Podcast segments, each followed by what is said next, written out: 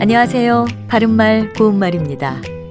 우리가 자주 사용하는 한자어 표현인 막상막하는 더 낫고 더 못함의 차이가 거의 없음을 뜻하는 말이지요.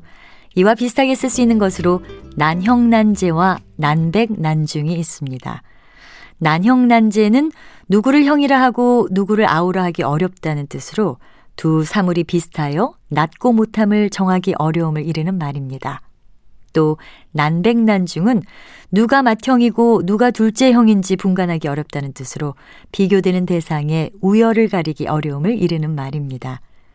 이와는 조금 다르게 상대편과 같은 행동을 하여 같은 처지나 경우가 돼서 서로 낫고 못함이 없는 것을 피장 파장이라고 합니다. 예를 들어 먼저 때린 건 그 아이지만 내가 처음에 시비를 걸었으니 피장파장 아니니 이렇게 말할 수 있습니다. 이와 관련해서 피장파장의 오류라고 하는 표현이 있습니다. 이는 상대의 잘못을 들추어서 서로 낫고 못함이 없다고 주장하여 자신의 잘못을 정당화하는 오류를 말합니다.